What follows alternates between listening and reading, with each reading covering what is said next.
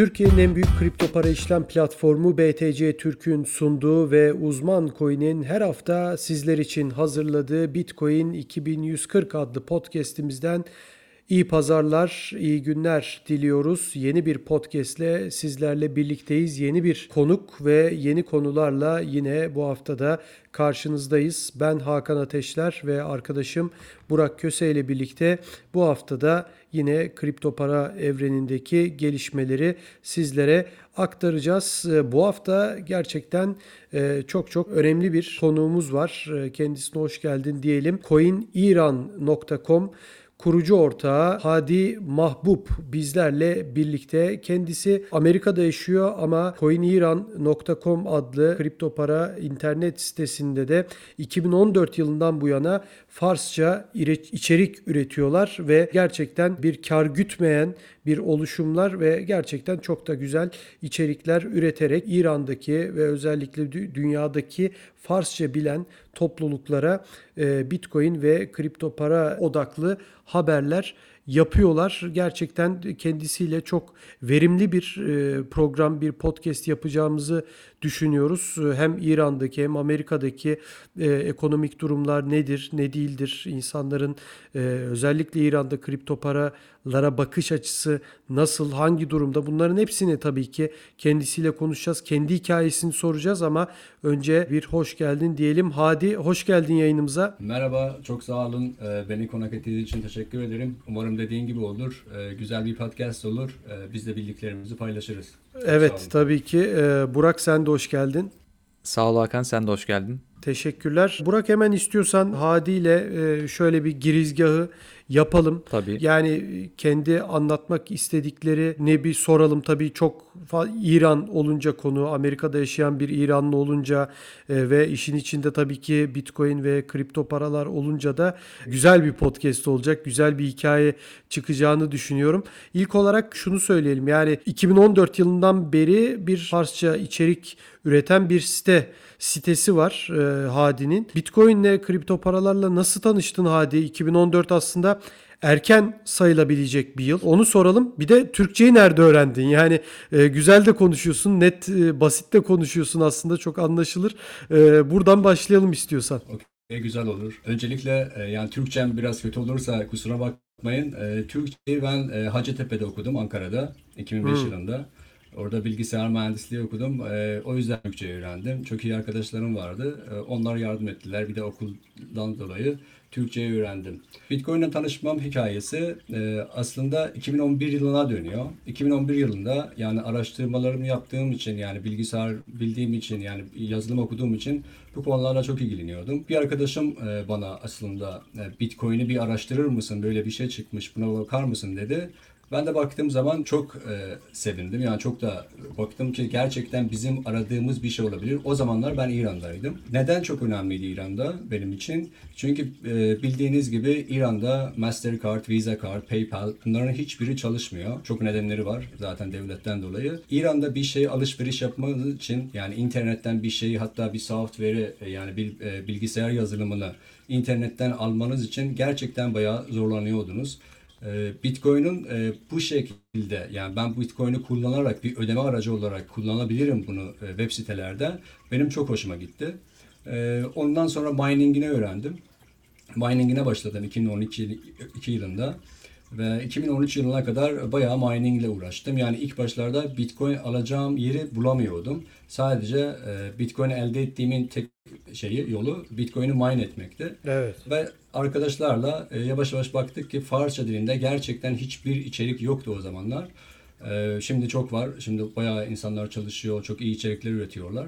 Ha, var yani şu anda İran'da var öyle bir içerik üreten bir sürü.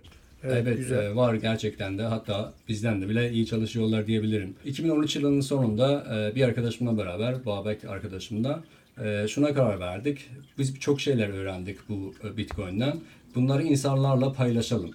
Çünkü gerçekten Bitcoin'in felsefesini bildikten sonra siz de gerçekten çok iyi biliyorsunuz ki paylaşarak Bitcoin'in komünitesi, insanlar birbirine yardım ederek, birbirine bilgilerini aktararak bu şekilde büyüdü. Ondan sonra da biz Coiniran sitesini açtık ve o günden şimdiye kadar her gün, hatta bir gün bile aksamadan her gün ve her gün Farsça dilinde içerik ürettik. Makale olarak, haber olarak, podcast olarak, videocast olarak bu şekilde çalışıyoruz. Evet, aslında çok da takdir edilecek bir iş. Özellikle hani bir kar gütmeyen bir organizasyon olması, reklam almamanızda başka bir tabii takdir edilebilecek bir konu, onu da belirtelim. Şunu Burak, sana vermeden önce sözü şunu sormak istiyorum. Hani İran'da şey dedin ya Hadi, İran'da ben o dönem hani internet üzerinden ödemeyle bir şey alamıyorduk. O yüzden hoşuma gitmişti dedin. Peki madenciliğe de başladın ondan sonra. Peki bunu sadece hani bir alışveriş yapabilmek adına mı kullandın ve daha sonra işte madenciliği de para kazanmak için mi, yoksa felsefesini o dönemde öğrenmiş miydin? Yani sen onu gördüğünde ya bu gerçekten çok iyi bir şey, devrim niteliğinde bir olay, o yüzden bu bir, çok önemli bir varlık olacak diye düşündün, felsefesini kendin kabul ettin mi? Yoksa o sonraki madencilikle birlikte işte ne bileyim Bitcoin kazandın, para kazandın, belki ondan sonra mı gelişti? Çok güzel. Açıkçası ilk başta sadece nasıl bunu bir alışveriş aracı olarak kullanabilirim ve aynı zamanda nasıl bundan yani bunu ben kendi mining edip ve kendi alışverişlerimde kullanabilirim. İlk başta öyleydi. Hatta birinci sene tamamen öyle geçti. Ondan sonra yavaş yavaş Bitcoin'in felsefesine doğru yönlendim. Felsefesini gerçekten öğrendikten sonra, yani Coiniran sitemizin çıkmasının sebeplerinden biri felsefeyi öğrendikten sonra oldu. Çünkü gerçekten biraz zaman alıyor, biliyorsunuz, o konuyu bilmek için. Sonra baktım ki gerçekten bu dünyası bir internet paraya ihtiyacı var. Onun önceden hatta nedir, yani nasıl markete, bankalar ne yapıyorlar, bunların hiçbirini bilmiyordum. Bitcoin'in bana verdiklerinden, ilgilerinden birisi de yani dünyada para devrimi nasıl olmuş, para nereden gelmiş, nasıl gidiyor, onları çok öğrenmem bana yardımcı oldu. Ve sonra da Bitcoin'in historisi, yani Bitcoin, yani benim araştırmalarıma göre Bitcoin kendi kendine yeni çıkan bir şey değildi. Belki 40 senenin akademik yazarlarla, büyük adam insanların yazdıkları ve bu çizdikleri şeylerle ortaya çıkan bir şey. Yani Bitcoin, tamam biz Bitcoin'i 2009 yılından tanıyoruz ama gerçekten Bitcoin'in historisi bence 40 sene önceden oraya kadar dönmek gerekiyor. Bu şeyler, yani bu yazılım şeyleri, blockchain'in yazılımı, o blockchain'de o private key'ler nasıl uğraştırıyor, neden böyle bir şeye ihtiyacımız vardı, onlar beni çok heyecanlandırdı ve bu konu üzerinde çok kafa yordum. Evet, evet, güzel bir hikaye. Burak, sana geçelim. Ben şunu sormak istiyorum. Şimdi tabii Bitcoin başta olmak üzere kripto paralarda çok büyük fiyatlanmalar oldu geçtiğimiz aylardan itibaren. İşte Bitcoin 20.000 dolar seviyesini geçtikten sonra 60.000 doların da üzerine çıktı.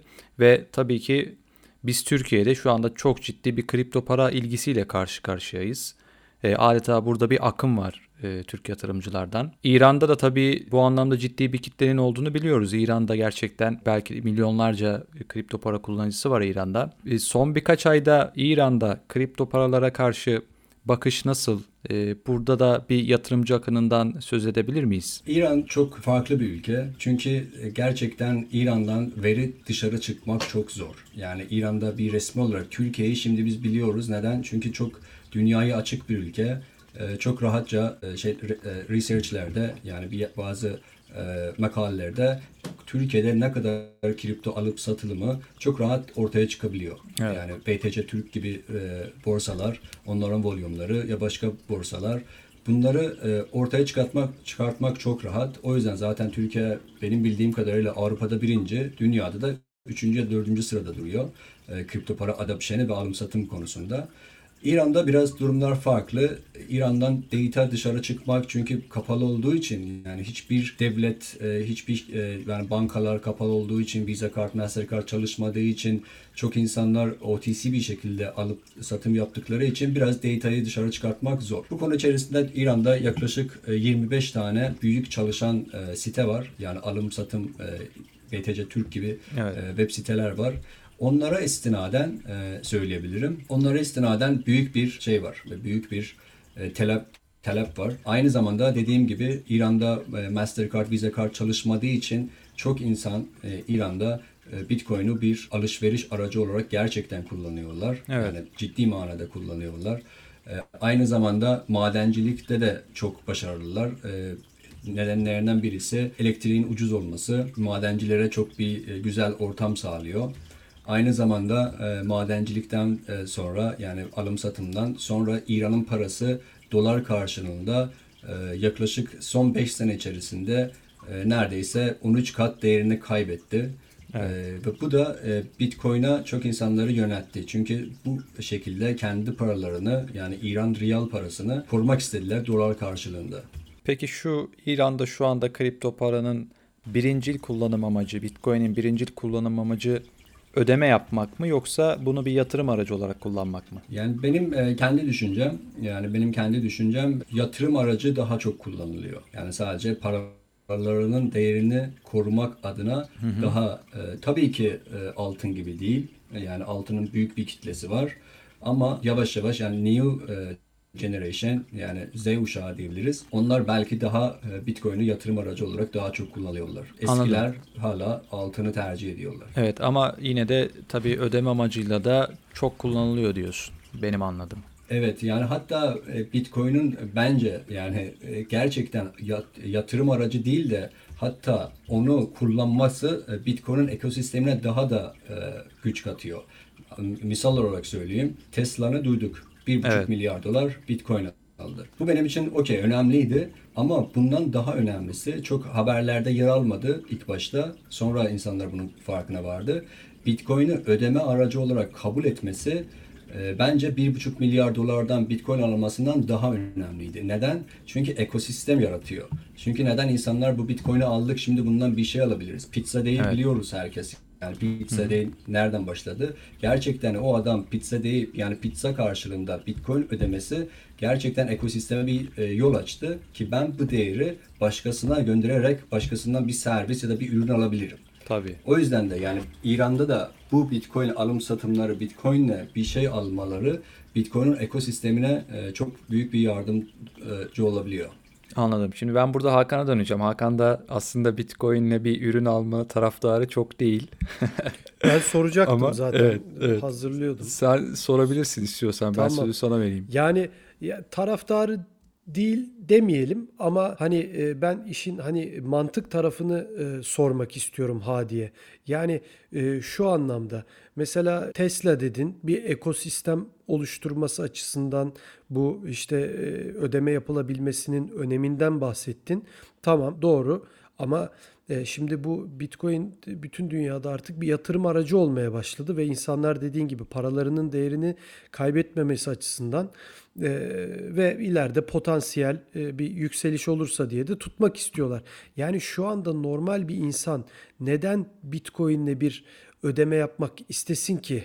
Mesela yani ben diyelim ki kenarda bir miktar Bitcoin tutuyorum. Tamam, araba alacağım. Tesla olur, başka bir şey olur.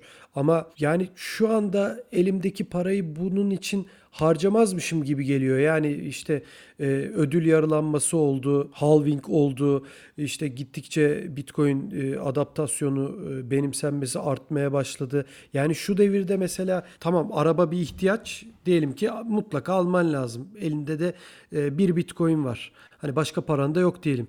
Yani insanlar çok harcamazmış gibi geliyor. Hani yanlış mı düşünüyorum sence? Yok, yanlış değil aslında. O da bir başka bir bakış açısı. Tamamen o da olabilir. Yani her değer gibi, yani bu da istediğiniz zaman tutabilirsiniz. İstediğiniz mesela hani da sözünü kestim. Mesela Orta Doğu ülkesi, İran, Türkiye. Hani biz bu coğrafyayı bildiğimiz için mesela altın da aynı şey gibi geliyor bana. Mesela altın dedin. Türkiye'de de altın önemli bir kültür. İran'da da önemli bir kültür. Mesela hep nedir altın? Zor günler için saklanır. Değil mi? Yani ödeme yapmak için tamam altınlarını bozdurursun, şey yaparsın, ama işte nedir? Her zaman biri evlenir, altınlar toplanır, zor günler için saklanır. Hatta bilmiyorum biliyor musun ama hani Türkçe'de bir tabir vardır. Yastık altı. Yani evde altınları saklarsın, yani yastığının altında saklarsın ki zor günde ihtiyacın olursa çıkarırsın, onları satarsın. Hani hep bir değer saklama aracı olmuştur altın ve hani araba almak veya tatile gitmek, ne bileyim işte Starbucks'tan kahve almak, işte Bitcoin için hep söyleniyor ya, onun için değil ama zor günler için hep altın saklanır. Bitcoin de sanki oraya doğru gidiyor gibi geliyor bana, o açıdan sordum. Bitcoin'in felsefesi, yani ilk başta white paper'ınıza baktığımız zaman yatırım aracı olarak ortaya çıkan bir şey değildi. Evet, yani doğru, ona doğru bir vurgu yapmak isterim. Gerçekten yani P2P, insandan insanlara göndererek, değeri başkasına göndererek, yani internette çok secure bir şekilde, çok sağlam bir şekilde, hiç üçüncü partiye gerek olmayarak bankalarına yapıyor. Sadece o transaction'in doğru olduğunu kayıtta tutuyor. Blockchain üzerinde biz dedik ki bankalara gerek yok. Ben sana para gönderdiğim zaman bunu zaten bizim Bitcoin'in blockchain'i bunu şey yapabilir. Yani bunu defterinde tutabilir ve o transaction'in doğru olmasını sağlayabilir. Birincisi, yani Bitcoin'in alım satımının taraftarı olmamın sebeplerinden birisi bu. Çünkü Bitcoin'in felsefesine bu dönüyor. Tamam, evet. Zaman içerisinde bu belki biraz değişti. Hatta bir tartışma konusu da oldu. Yani Bitcoin maksimalistlerin içerisinde ya da başka Bitcoin'leri seven içerisinde, ki bu Bitcoin'in, şimdiki olduğumuz Bitcoin'in gerçek olan 2009'da Satoshi'nin yazdığı makaleyle bayağı bir farkı içeride ulaşmış. Şimdi ona girmek istemiyorum. O da kendi kendine güzel bir konu. Belki sonra da onun için de bir podcast yaparız. Şimdiki Bitcoin mi ya da Satoshi'nin Bitcoin mi, aralarında ne kadar fark var? Ama demeye çalıştığım bu. Bir asetin, Bitcoin olabilir ya da altın olabilir, bir yerde değer olarak insanlar içerisinde alışveriş olarak kabul edilmezse zaten o da değer kazanmaz. Şimdi dünyada 30.000'den fazla web site Bitcoin'i payment olarak accept ediyor. Siz şunu sanın, bunlar olmasaydı Bitcoin'in bu kadar değeri olur muydu?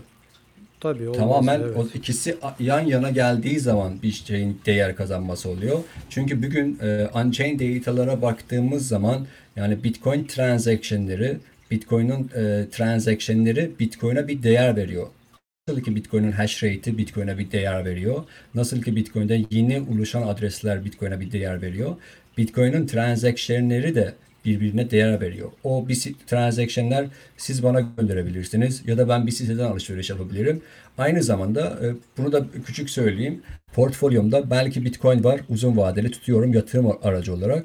Ama bazı zaman ben bir siteden, hiç tanımadığım bir siteden bir ürün almak istiyorum. Yani sadece bir virtual ürün almak istiyorum. Download edeceğim onu. Oraya ben gidip kredi kartımın numaramı, bilmem şeyimi, security kodunu, bilmem adresimi, biliyorsunuz bir sitelerden bir kredi kartıyla her şeyinizi sizden alıyorlar ki size sadece ürünü satsınlar.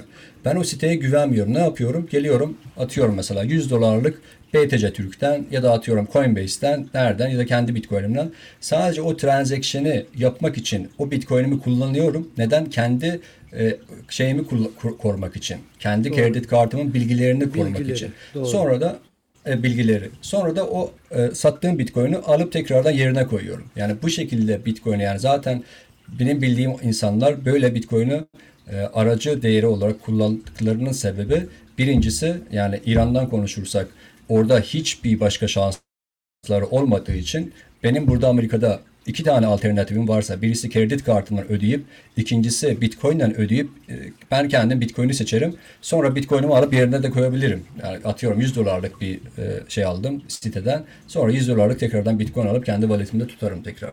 Burak, sen bir devam edersin.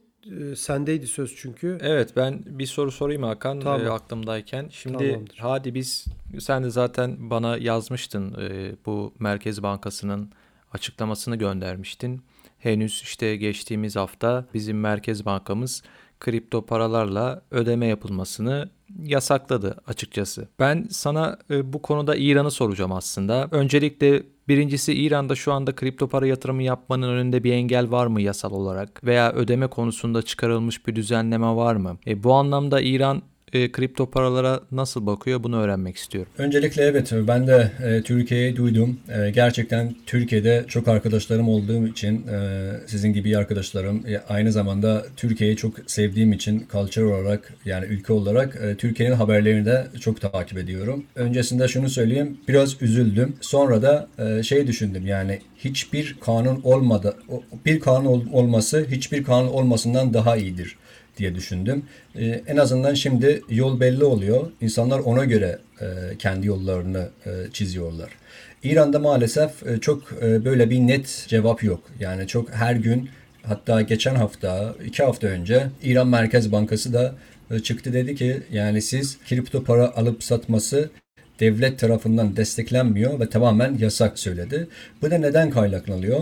Yani ben bazı yerlerde hak veriyorum devletlere. Çünkü gerçekten o kadar ki bu projelerin içinde iskem projeleri, sonra saçma sapan coinler, hepsi kendini cryptocurrency ismine takarak, blockchain ismi takarak kendilerini hayata sürüyorlar. Bu arada da çok insanların paraları kayboluyor. Çok, yani büyük bir belirsizlik var. İran'da da öyle. İran'da devlet hiçbir şekilde desteklemiyor.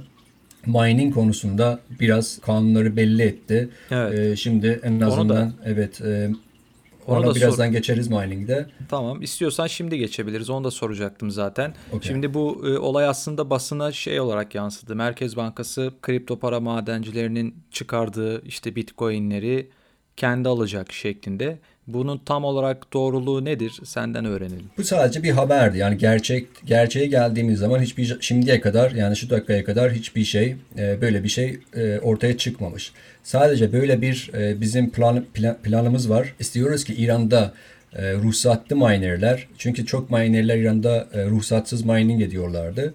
Onların hepsini devlet kapattı. Sonra dedi ki mining etmek istiyorsanız gelin, ben size ruhsat vereyim. Ona göre yeriniz belli olsun. Ne kadar cihazınız var onlar belli olsun. Ondan sonra bunları yaptı. Yani mining konusunda şimdi birisi İran'da mining yapmak istiyorum dese, İran'da gidip ruhsat alabilir. Çok rahat demeyeyim de, bazı idari işler biliyorsun bazı zaman çok sürüyor. Ama en azından bir yolu var. Ama böyle bir şey yaptılar. Yılın 4 ayı minerlerinizi kapatmak zorundasınız. Yani ruhsatlı minerler. Yazın ayında, yani yazında elektrik masrafı çok olduğu için klimalar açık oluyor, şu oluyor, bu oluyor, yani çok masraf o zamanlar pik yaptığı için 4 ay kesinlikle kapatmamız gerekiyor. Aynı zamanda yılın ortasında da, kış aylarında da devlet söylediği zaman ilk başta siz minerler elektrik kesilmesin diye minerlerini kapatmak zorundalar. Bu mining konusunda.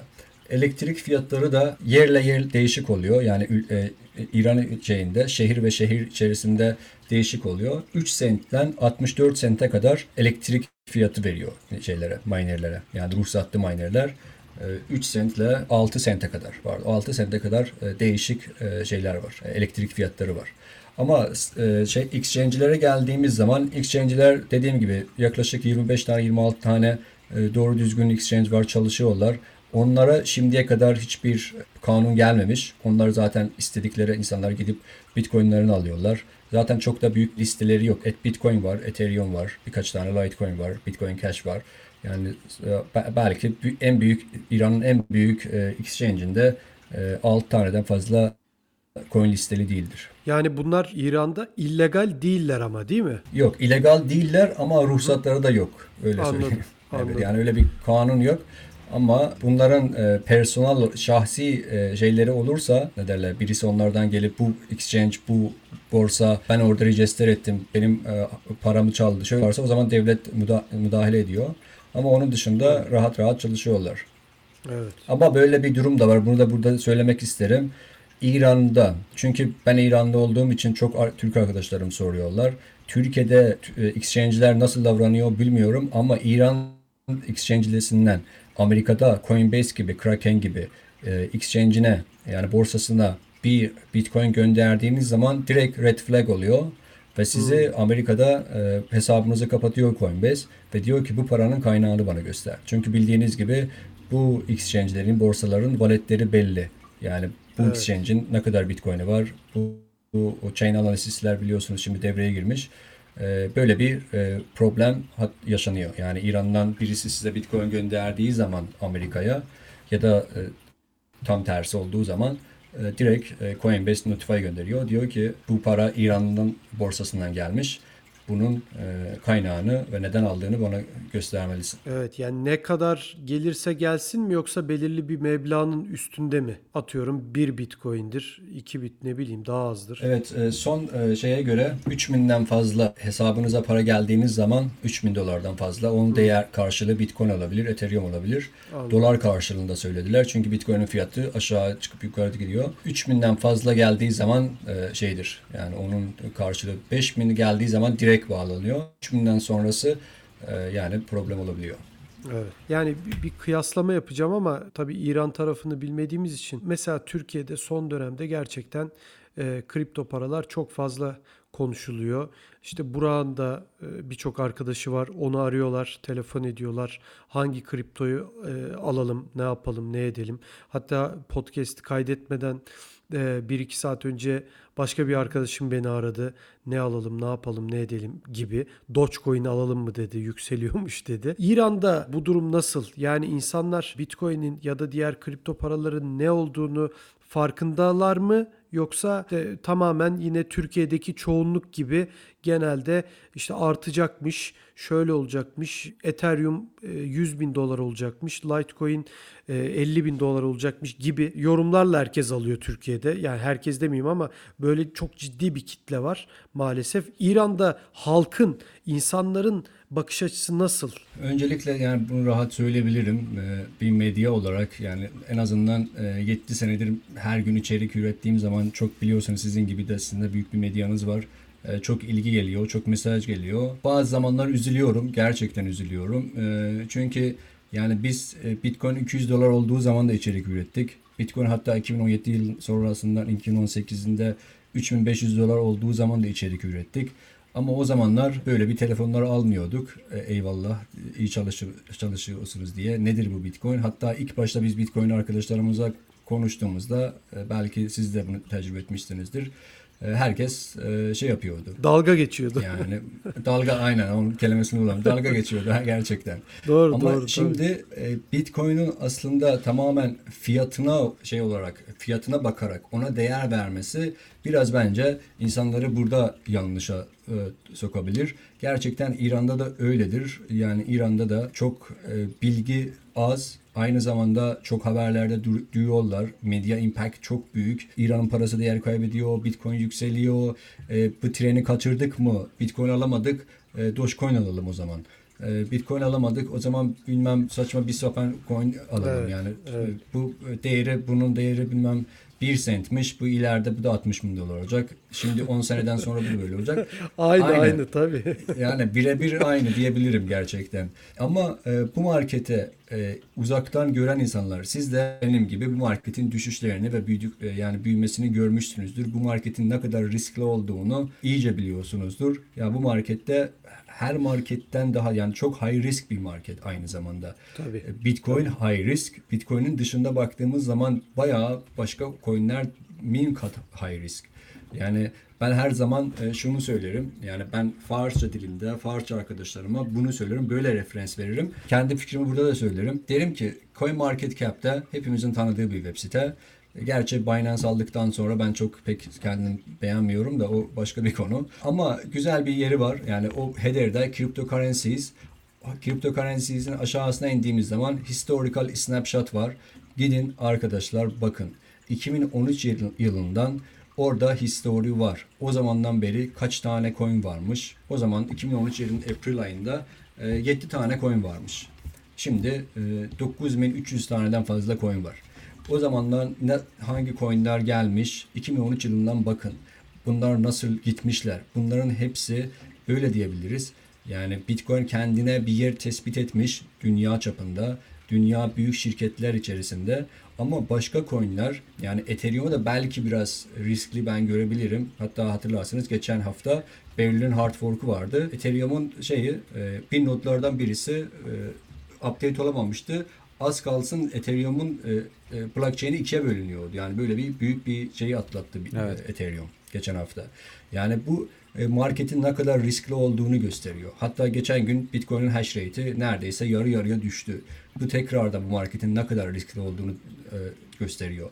Demeye çalıştığım bu, bir şeyin güzel tarafını gördüğümüz zaman kötü taraflarımızı da görmemiz lazım. Yani bir yere yatırım yapmak istiyoruz. O parayı kazanmak için belki saatler çalışmışız.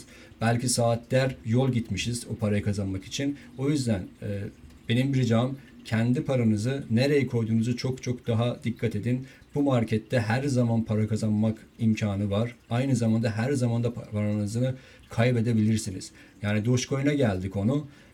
Elon Musk Dogecoin'i bildiğiniz gibi pump dump yapıyor. Yani John McAfee'nin 2000 üretti yaptığından Elon Musk'ın şimdi yaptığı bence hiç farkı yok.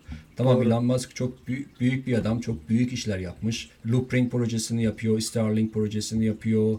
Tesla'nı yapmış. Okey, onlarda bir eyvallah sözüm yok. Ama Dogecoin'e yaptığı iş aynı zamanda çok insanları mağdur ediyor. Aynı zamanda Bitcoin'in ve blockchain'in ekosistemine de zarar verecek bir şekilde bunu yapıyor. Yani Dogecoin bir balon. Bu balon her zaman patlayabilir. Bu balon patladığı zaman da yani Türkiye gibi merkez bankaları, Amerika'da SEC gibi, İran'da ya her ülkede yani regülatörler gelecek ve diyecek ki gördünüz mü bu balondu? Gelin biz sizi koruyalım. Gelin biz size bu şekilde kanunlar koyalım ki siz paranızı kaybetmeyiniz siz diye. Yani doğru. Bunlara çok dikkatli bakmamız gerekiyor. Belki de söyleyeyim. Dogecoin'deki bu hareket bunun için yapılıyor yani bir şekilde. Çünkü en son okuduğum bir haberde mesela Dogecoin'de şu anda son fiyat artışlarının özellikle bireysel yatırımcılar değil kurumsal yatırımcılardan daha çok kaynaklandığı yazılıyordu verilerle. Yani belki de yani bu bahaneyi üretmek için gördüğümüz bir fiyat hareketi olabilir. Şu an Dogecoin'deki. Yani ben hiç şaşırmam, olabilir çünkü Bitcoin community'sin yani kriptokaransilerin ne kadar iyi arkadaşları varsa o kadar da düşmanları var. Yani bunu unutmamalıyız. O yüzden de bunu yapmak için ellerinden geldiklerini yapıyorlar. Bazen biliyorsunuz 51% attack'la yani %51 saldırıyla bunu yapmaya denemişlerdi kaç kere. Şimdi başka yolları deneyebilirler. Yani bu çok normal olabilir. Şu da mesela yani... sen konuşurken aklıma geldi. Sözünü kestim ama yani mesela hani Dogecoin bir balondu dedin. Patladı. İşte SEC gelir, başka kurumlar gelir. Böyle der dedin. Bu sefer şimdi Bitcoin de mesela devletler için aslında çok da iyi bir şey değil. Aynı kurumlar gelir. Mesela siz bu Elon Musk bak Dogecoin dedi. Şimdi ne oldu? İşte patladı Dogecoin. Bitcoin'e de fazla da güvenmeyin. Yani belli olmaz bu işler diyebilir bu kurumlar. Bu yani Bitcoin'in de reputasyonunu kötü anlamda etkileyebilir. Hani sadece hani Dogecoin'de olan bir şey patlama. Bitcoin'e de bu sefer sadece Elon Musk bağlantısı yüzünden ya da ne bileyim işte Dallas Mavericks'in sahibi var değil mi? Mark Cuban var. O da işte Dogecoin 1 dolar yapacağız Dogecoin'i. İşte alışveriş yaptık. İnsanlar işte ürün alıyorlar Dallas Mavericks'te Dogecoin'le. Yani çok önemli bir şeymiş gibi sanki Dogecoin'le ürün alma anlatıyor ama Dogecoin'e bir gün bir şey olduğu zaman insanlar bu sefer diyecek belki de Dogecoin demeyecekler, Bitcoin diyecekler. Evet. Yani gerçekten olabilir bir şey. Yani Dogecoin'in de 1 dolar olması yani matematik var. Yani Bitcoin'in supply'ı 21 milyon. Bu çok önemli bir konu. Belki çok yeni gelen insanlar buna çok dikkat etmiyor. Ama Bitcoin'in supply'ı 129 milyon yani milyar oluyor. Milyar. Evet. Dogecoin. Evet ve bir de sınırsız bir şekilde hiçbir team development yok yani Bitcoin evet, şeyinde doğru. Yani Dogecoin'in ağında bir şey olduğu zaman hiçbir düzenli bir team yok. Hiçbir içerik üretmiyor. Ethereum dediğimiz zaman büyük bir ekosistemi var. 3000'den fazla decentralized application üzerinde çalışıyor. Ama bunlar yani bunun patlaması tamamen ekosisteme bence zarar verebilir. Yani bu umarım böyle bir şey olmaz. Ama bunu yapmak için neden böyle bir şey yapıyorlar bilmiyorum. Ama bunu bilin ki yani bir şeyi almak istiyorsanız yani çok insan bu markete para kazanmak için geliyor. Ama çok insan gerçekten siz bir coin'i aldığınız zaman bunu bilin ki o projeyi destekliyorsunuz. Eğer ki bir projeye gerçekten inanıyorsunuz ve o proje yani bu coinlerin hepsi Yani ismi bir coin, ismi bir token ama bunları bir proje gibi görmek, yani bir startup gibi görmek. Tamam, mesela atıyorum Chainlink bir startup, bir iş yapıyor. İş yapması da güzel, şunları yapıyor, bu problemleri çözüyor. Okey, ben de şimdi buna destek vermek için aynı zamanda bu da projesinde bir şey olursa, success olursa ben de buna yardım etmek istiyorum. Aynı zamanda benim de hissem yükselir. Bu şekilde yaklaşmak daha mantıklı olabilir. Çünkü gerçekten bu trenden geri kaldım, ben bunu atlayayım, şimdi ben bundan 100x yaparım, 50x yaparım. Bence şey alırsanız daha iyi. Yani bu lotari tiketleri. Tabii. Türkiye'de doğru. Loto oynasan daha iyi. Doğru. Evet, loto oynasan aynı onun gibi yani. Belki de bazı insanlar bu şekilde yaklaşıyor. Eyvallah, ona da bir şey diyemem. Ama gerçekten blockchain'in ve Bitcoin'in net çözümleri çözdüğünü, neden var olduklarını bildiğimiz zaman o zaman belki biraz dikkat. Yani bizim Coiniran'da yani Fars dilinde problemi çözdüğümüz bu şekilde yaklaşıyoruz. Arkadaşlar burada bir problem var. Bankacılık sisteminde burada bir art konusunda mesela NFT'ler şimdi çok konuşuluyor. Neden orada çok konuşuluyor? Çünkü gerçekten biz yavaş yavaş şimdi blockchain'i nasıl kullanabiliriz gerçek hayatımızda onları gözümüzle görüyoruz. Ve eğer ki bu şeyi büyütmek istiyoruz, bu projeleri desteklememiz lazım. Yatırım olarak olabilir, kullanmak olarak olabilir. Yani bunları promote etmek olarak olabilir. Bu projeleri destekleyelim ki bunlar iyi projeler büyüsün. Bizim de dünyamız güzelleşsin. Yani bizim de yarın bir gün tasarımcıyım. Önceden gidip bilmem Shutterstock'a, 99 Design'a orada hesap açmam. Bir third party'de. Orada benim eserimi satmak istiyordu. Şimdi blockchain üzerinden NFT bir şekilde satabiliyorum. Ne güzel bu. Neden bu böyle projeleri desteklemiyoruz ki? Gidiyoruz mesela bir meme coin'in hiç development team'i olmadığı zaman onu destekliyoruz. Yani gerçekten biraz dikkat etmemiz ve aynı zamanda iş bize biraz zorlaşıyor. Yani bize yani bizim medya olduklarımızdan dolayı biz gerçekten bunları insanlara öğretmeliyiz. Tamam, bazı insanlar ilk başta anlıyor, bazıları biraz geç anlıyor ama bizim şeyimiz, bizim yaptığımız iş tekrar ve tekrar yüzlerce kere, binlerce kere bunları söylemek, insanlara bildirmek. Ben şunu da sormak istiyorum Burak'a vermeden önce sözü. Devletin, sen anlattın biraz ama uzun vadede devletin bakış açısı sence nasıl olabilir? Yani biz hep bunu Burak'la yaptığımız podcastlerde de konuşuyoruz. Konuklarımıza da sormaya çalışıyoruz. Yani bir gün devletler Bitcoin alır mı diye. Hem İran için hem dünyadaki birçok diğer devlet için, Amerika'yı da söyleyebilirsin, başka ülkeleri de, işte Rusya'yı da söyleyebilirsin. Yani sence devletler Bitcoin bir gün alacaklar mı ya da alıyorlar mıdır? Açıklamıyorlardır, belki gizliyorlardır. İran alıp almadığını gerçekten ne kendisi söylüyor ne birisi bile biliyor gerçekten. Ama alabilirler mi? Alabilirler gerçekten. Çünkü olurlarsa yani şimdi belki 5 sene önce konuşsaydık durum çok farklı olurdu, biliyorsunuz yani Bitcoin dediğiniz zaman dark market, bilmem illegal yerlerde kullanmak, böyle bir konular çok ortaya çıkıyordu ama Bitcoin'in yönü bir rezerv karanlısı olarak yer değiştirdikten sonra gerçekten de devletlerin yaklaşması çok olabilir. Bence devletlerden daha yakın, yani bankalar devletlerden ayrı bir kurumlar, biliyorsunuz. Bence ilk başta bankalar bu konuya içe girebiliyorlar. Hatta sonuçta Amerika'dan da duyduk. JP Morgan gibi bankalar, Mastercard gibi bankalar, şirketler, büyük bankalar burada, Bank of America, büyük bankalar yavaş yavaş Bitcoin'u kendi müşterileri için yatırım aracı olarak açmayı düşünüyorlar. Bir banka da böyle bir şey yaptığı zaman ilk başta kendisi küçük bir kısmından yatırım yapabilir. Belki yakında duyabiliriz haberlerden. Yani nasıl şimdi Bitcoin Treasury'ye baktığımız zaman büyük şirketlerin ismini görüyoruz. MicroStrategy gibi, Tesla gibi, Square gibi.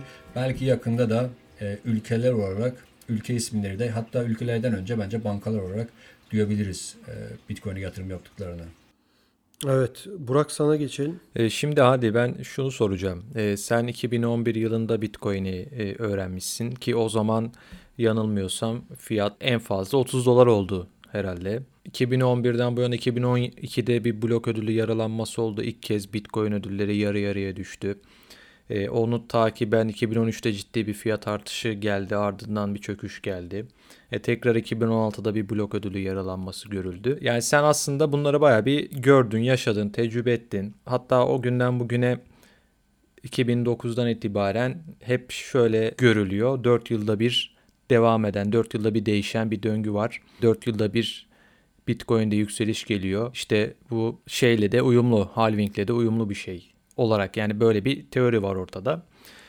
Şu anda da zaten bununla uyumlu bir şekilde Bitcoin fiyatı son aylarda ciddi bir patlama yaşadı. Mayıs'taki blok ödülü yaralanmasından sonra ve artık 60 bin dolar seviyesindeyiz. Sen bunca yıldır edindiğin bu tecrübeyle birlikte şu anda fiyat anlamında artık hangi aşamada olduğumuzu düşünüyorsun? Burada biraz da hissiyatını öğrenmek istiyorum. Hani böyle bir yükseliş döneminin sonuna mı yaklaştık? Yoksa işte Bitcoin fiyatı buradan yine yükselmeye devam edecek ve belli bir noktada stabil hale mi gelecek? Sadece burada ben senin aslında hissiyatını öğrenmek istiyorum bu anlamda. Tabii ki yani bunu demek, yani yatırım amaçlı bir şey değil. Tabii sadece kesinlikle. Kendi fikrim, evet, kendi tecrübem. Şimdiye kadar biz çok iyi bir yerlere geldik yani Bitcoin açısından. Aynı zamanda fiyat ve adoption, yani fiyat ve adoption ikisi yan yana geldiği zaman o şeyin değeri ve fiyatıyla tutuşturabiliriz. Bence bir şeyin fiyatı ve bir şeyin değeriyle ikisi farklı bir şeyler. Yani bir şeyin fiyatıyla değeri farklı. Fiyat konusuna geldiğimiz zaman belki diyebiliriz ki hatta 60 bin dolar bile Bitcoin'e ucuz bir fiyattır. Çünkü değeri çok daha yüksektir. Bundan daha yüksek olabilir. Nedenlerinden birisi de Bitcoin'in supply ve demand, yani Bitcoin'in ne kadar hayatımızda olabildiği, yani Bitcoin 21 milyondan fazla hayatımızda olamayacak. Yani 21 milyondan şimdiye kadar 18 milyon, yani şimdi bakıyorum 18 milyon 686 bin 431 tane Bitcoin şimdiye kadar supply'da ve bunların da biliyorsunuz yani 1 milyona yakın Satoshi'nin kendi valetlerine mensuben onların içerisinde bayağı, evet, Bitcoin ortalıkta kaybolmuş. Bayağı Bitcoin blacklist'e girmiş. Kötü işlerde kullandığı için, yani black label almışlar onlar. Bayağı Bitcoin ortalıkta yok. Sonra da on-chain datalara baktığımız zaman yani şimdi borsalarda ne kadar Bitcoin alıp satılıyor? Yani borsalardan da kastım yani dünyanın en büyük borsaları. Binance, Bitfinex, BitMEX, Bitstamp, Coinbase, bunların Huobi, Kraken, yani Poloniex, dünyanın en büyük borsalarının hepsini topladığımız zaman buna da şimdi bakıyorum. 2 milyon 361 tane Bitcoin alım ve satımda devrede, yani exchange'lerde. Gerisi nerede dersiniz? Gerisi de cold wallet'lerde tutuluyor. Yani on-chain data şeylerinde gördüğümüz gibi wallet'lerde tutuluyor. Yani insanlar bu fiyattan Bitcoin'lerini satmak istemiyorlar. Birisi neden kendi wallet'ine çekiyor Bitcoin'ini? Satmak istemediği için, uzun vadeli tuttuğu için wallet'ine tutuyor. Satmak istediği zaman da onu şeye gönderiyor. Şimdi borsaya gönderiyor. Yani evet. Borsaya gönderiyor, evet. Şimdi bugün dediğin gibi son halving'den sonra yaklaşık günde 900 tane Bitcoin mine oluyor. Yani markete yeni Bitcoin, yaklaşık 900 tane Bitcoin yeni her gün markete geliyor minerler tarafından. Hatta minerlerle son dönemde Bitcoin'lerini tutuyorlar. Bu da on-chain data üzerinden bakıyorum. Hatta şimdiye kadar yani öyle bu fiyatlardan satmak istemiyorlar. Ama marketin de kuralları çok farklı. Biz bunu düşünmemiz gerekiyor.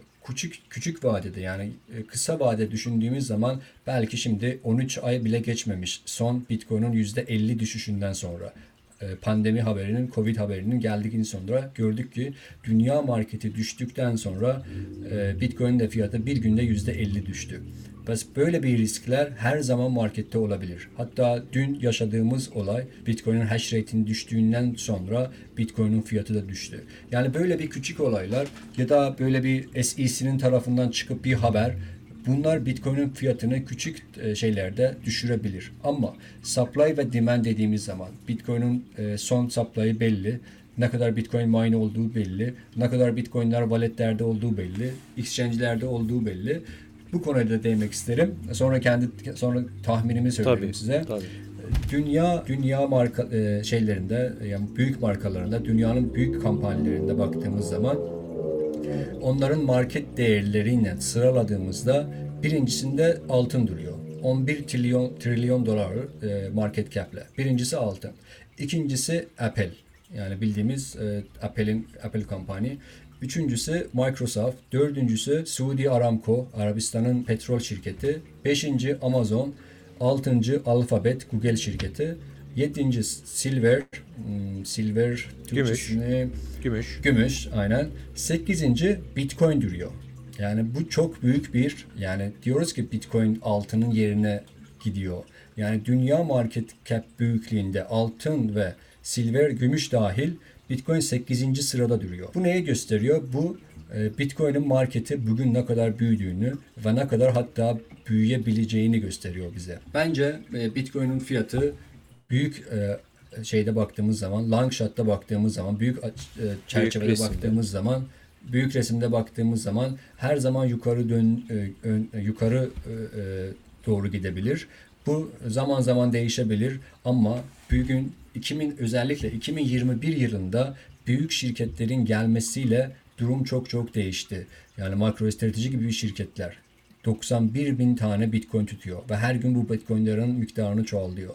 Tesla gibi bir şirket, yani Amerika'da olan, Silikon Vadisi'de olan MicroStrategy ve Tesla aynı zamanda Esquire 8 bin tane Bitcoin tutuyor ve bu Bitcoin'lerin tekrardan çoğalabiliyor.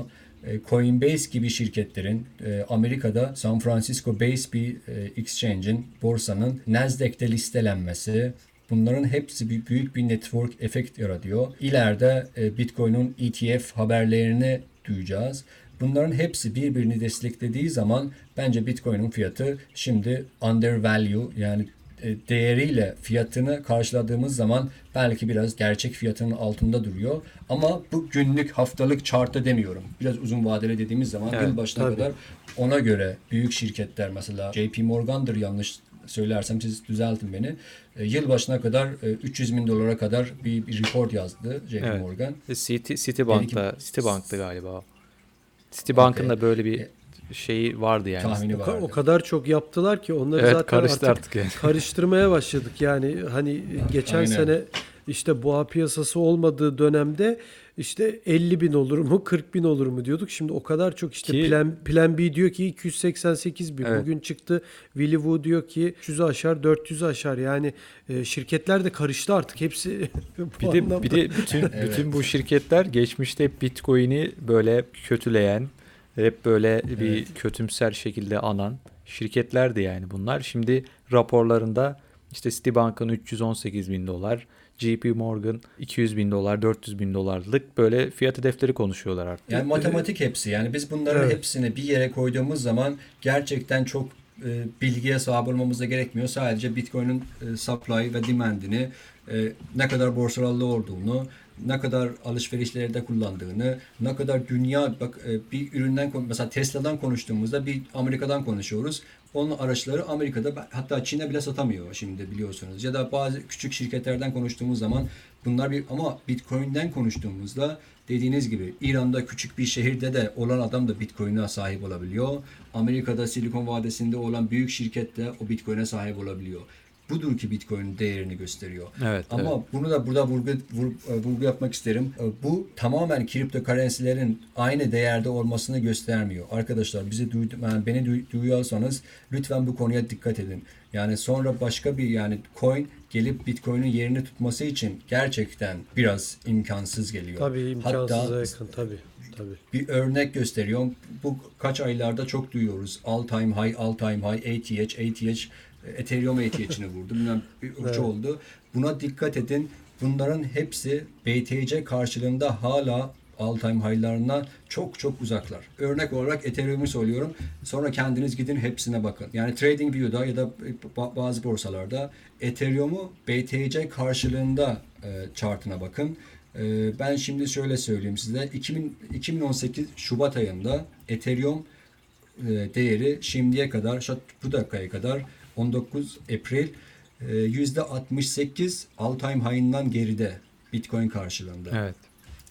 Ethereum'dan bahsediyorum.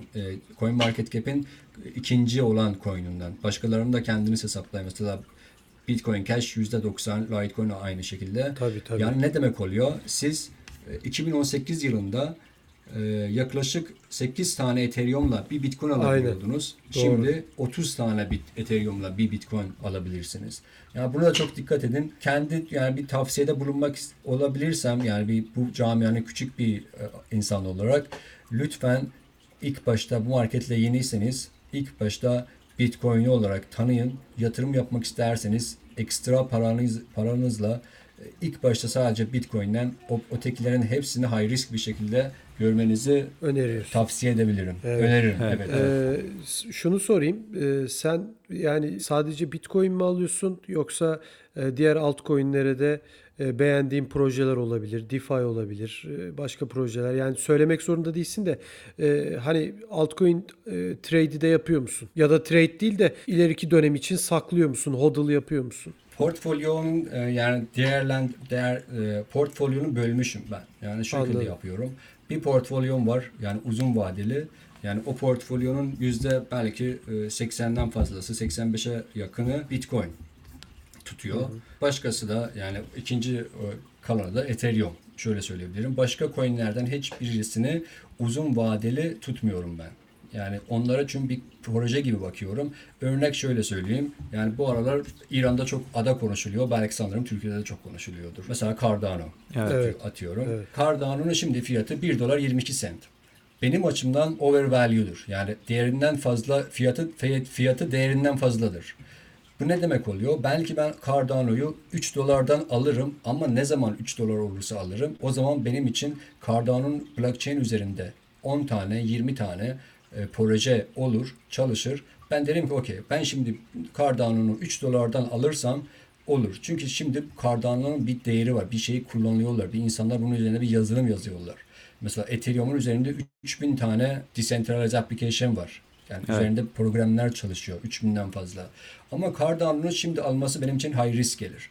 Hangi coinleri seçerim ikinci portfolyom için? Yani günlük trade ya da kısa vadeli, şöyle söyleyeyim. Trade'e sonra geçelim. Üçüncü, kısa vadeli tutmam coinlerden projeleri şimdi bu markette bir değer katması. Mesela atıyorum.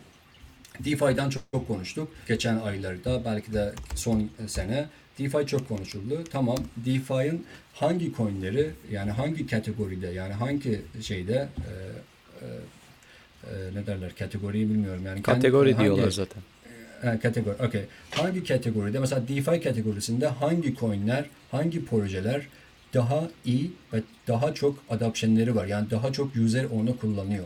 Çünkü bir şeyi çok insan kullanıyorsa gerçekten o şeyin, asset'in value'su, değeri oradan geliyor. İnsanlar onu çok kullandıkları için o bir şey değer kazanıyor. Aynı Bitcoin nasıl değer kazandı? Çünkü yavaş yavaş başladı. Bazı insanlar mining'ine başladı. Bazı insanlar onu kullanmaya başladı. Alışverişte kullandı ve yavaş yavaş bu bir değer kazandı. Bu şekilde de altcoin'lerden diyebilirim. DeFi konusunda bir tane, iki tane güzel projelerden seçebilirim. Mesela Chainlink gibi çok iyi proje yapıyor. Yani tamamen DeFi, birisi çalışmak isterse bir yazılım şirketi olarak ilk başta DeFi'ye girmek için Chainlink'i kullanması bir zorluk. Yani illa Chainlink'i ya da Chainlink'in competitor'ları, Chainlink'in yapan aynı işleri yapması gerekiyor. Yani Oracle coin'ler. Yani gerçek hayatımızın datalarını blockchain datasına taşımak için. Evet. Bunlar bu Chainlink benim beğendiğim coin. Uniswap ne yapıyor? Uniswap'in biliyorsunuz zaman zaman volume'u, yani market hacmi, alışveriş hacmi belki çok centralized borsaları bile geçti. Hatta şimdi bile çok borsalardan ileride. Bu neyi gösteriyor? Bu proje kullanılıyor.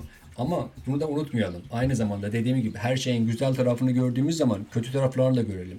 Bu bir yazılım. Bu yazılım her bir zaman hata görebilir. Bu yazılım her bir zaman insanlar tarafından, tim tarafından hasar görebilir. SEC tarafından el koyulabilir. Yani bunları da görmemiz gerekiyor. O yüzden küçük vadeli dediğimiz zaman en iyi kar cepteki olan kardır. Karımızı aldığımız zaman %10, %20 onu alıp cebime koyuyorum.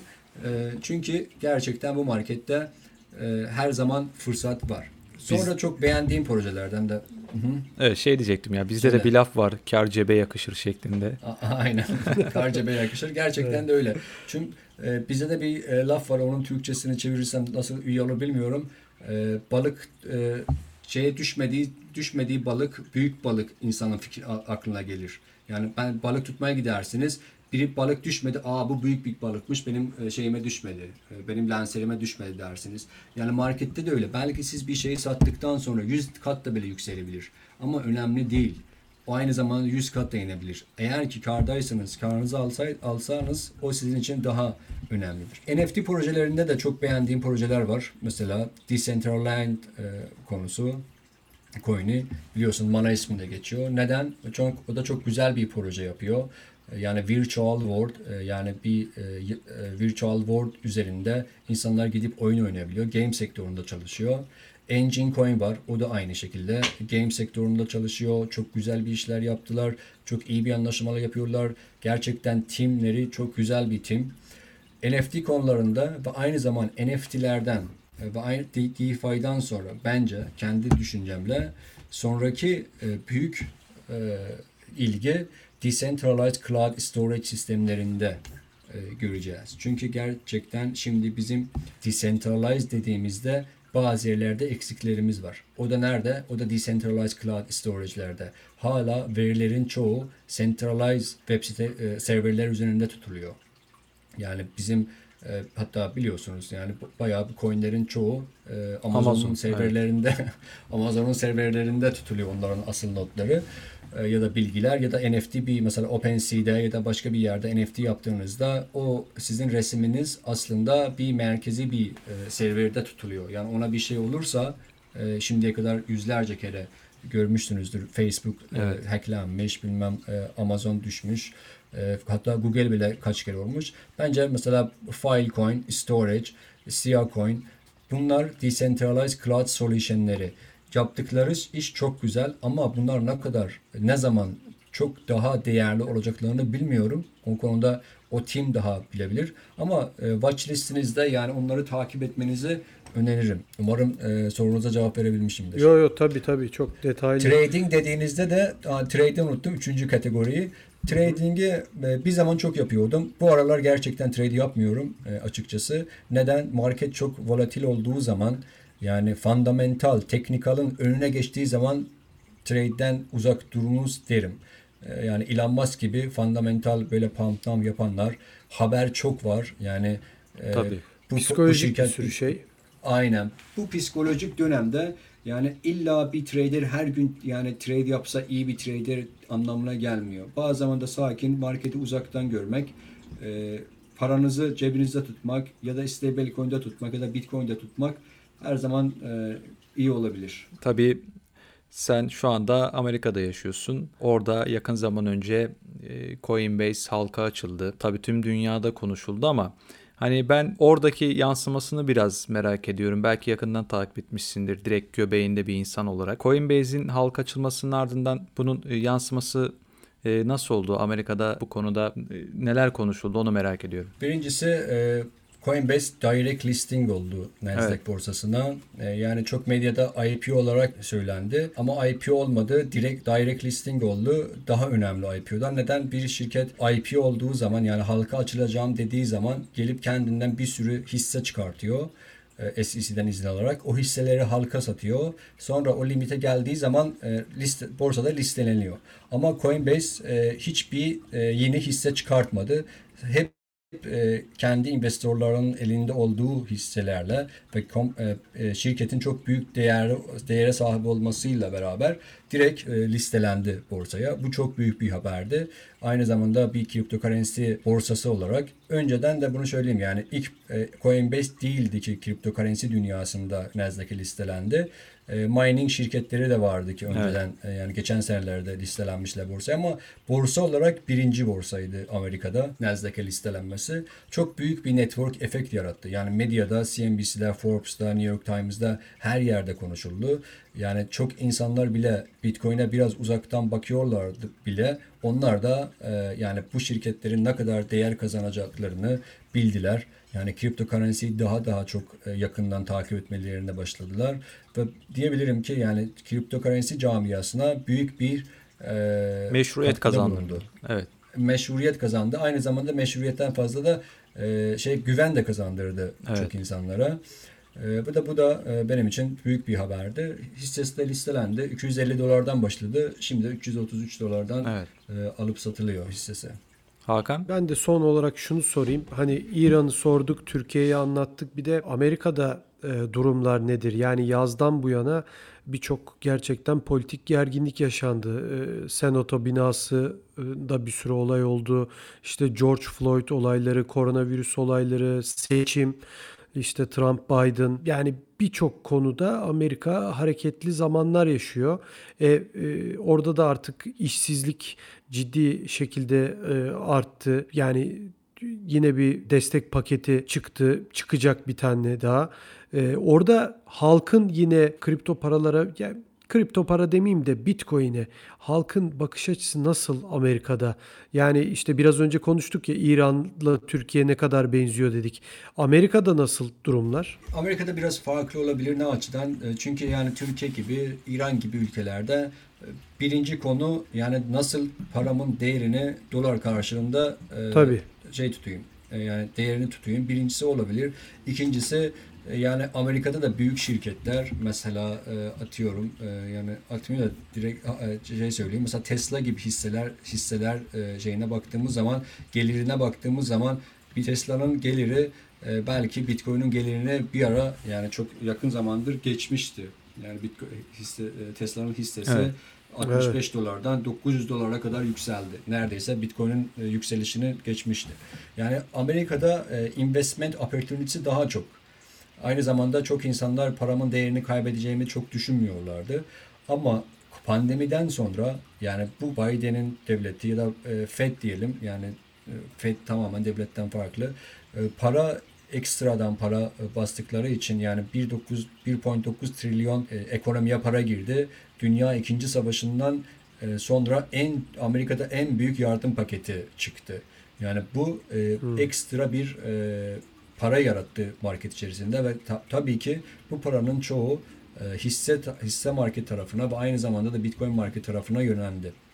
Ve bunların daha çok olması da yavaş yavaş belki de insanları bunu yatırım olarak görebilir. Ama benim kendi tecrübem, birisi bir şeyi heyecanla alırsa, o şeyin neden değeri olduğunu bilmezse, atıyorum geldiğimiz günlerde Bitcoin'in fiyatı belki biraz düşerse tekrardan panik satışlar bu yatırımcılar tarafından olabilir. Orası sadece beni korkutuyor. Onun dışında diyebilirim ki insanlar zaten Silikon Vadisi'nde herkes şimdi Bitcoin'i konuşuyor. Diyebilirim ki benim tanıdığım burada hiç, yani bir kişi bile yok. Yani Bitcoin'i olmasın ya da mesela Coinbase'de hesabı olmasın diye, yani bayağı var. Hatta dün haberlere düştü. Coinbase'in download'u yani TikTok, bilmem Instagram, Twitter'in hepsini geçti. Robinhood ve Coinbase. App Store'da top 2'ye çıktılar. İndirim amacı. Evet, hatta bugün sabah ben Coinbase'i kendim aplikasyonunu kullanamıyordum. O trafikin çoğunluğundan zaman. Ya bunlar yeni yatırımcılar, yeni ilgileri gösteriyor. Tabii. Yani bu, ben de sana katılıyorum aslında. Daha önce yani programda söylemiştin ya, hani daha da fiyat şu anda işte değerinin altında, undervalued gibi. Ben de ona katılıyorum. Daha da artacak diye düşünüyorum. Çok güzel bir program oldu. Gerçekten beklediğimiz üzere, tahmin ettiğimiz üzere. Gerçekten ağzına sağlık. Çok teşekkür ediyoruz. Yani İran, Türkiye, Amerika, hem birbirine benzeyen, bir anlamda da hiç benzemeyen 3 tane ülke kıyaslamasını yaptın. Gerçekten şu anki durumu da özetledin. Gerçekten çok teşekkürler. Ben de teşekkür ederim. Ben de çok sevindim sizinle konuştuğumuz için. Her zaman varım. Yardımım dokunabilirse kriptoparansi camiasına sevinirim. Çok sağ olun. Çok sağ ol sen de. Burak, senin de ağzına sağlık. Senin de ağzına sağlık Hakan. Çok sağ ol. Teşekkürler. Evet, programımızı da sonlandırabiliriz. Bu haftaki konuğumuz Coiniran.com kurucu ortağı Hadi Mahbub'tu. İranlı ve Amerika'da yaşayan bir İranlı ve bir gerçekten kripto para kullanıcısı diyelim, yatırımcısı diyelim, uzun senelerdir sektörün içinde olan bir kişi. Gerçekten hem Türkiye'yi hem İran'ı, Amerika'yı konuştuk. Türkçe de konuşuyor. Ankara'da okudu. Hacettepe Üniversitesi'nde okumuş bir arkadaşımız. Gerçekten yani söyledin sen, hani Türkçe'de sorun olabilir dedin ama tak tak gitti gerçekten. Çok güzel de, çok net konuşuyorsun bir kere. Çok rahat da anladık gerçekten. İletişimde hiçbir sorun da olmadı. Bu anlamda da gerçekten tebrik ederiz. Yani orada da unutmamışsın Türkçeyi. Gerçekten güzel bir şey. Çok teşekkür ederiz. Programımızı da sonlandırabiliriz. Türkiye'nin en büyük kripto para işlem platformu BTC Türk'ün sunduğu ve Uzman Coin'in her hafta sizler için hazırladığı Bitcoin 2140 adlı podcast'imizin bu haftada sonuna geldik. Gelecek hafta görüşmek dileğiyle. Hoşça kalın.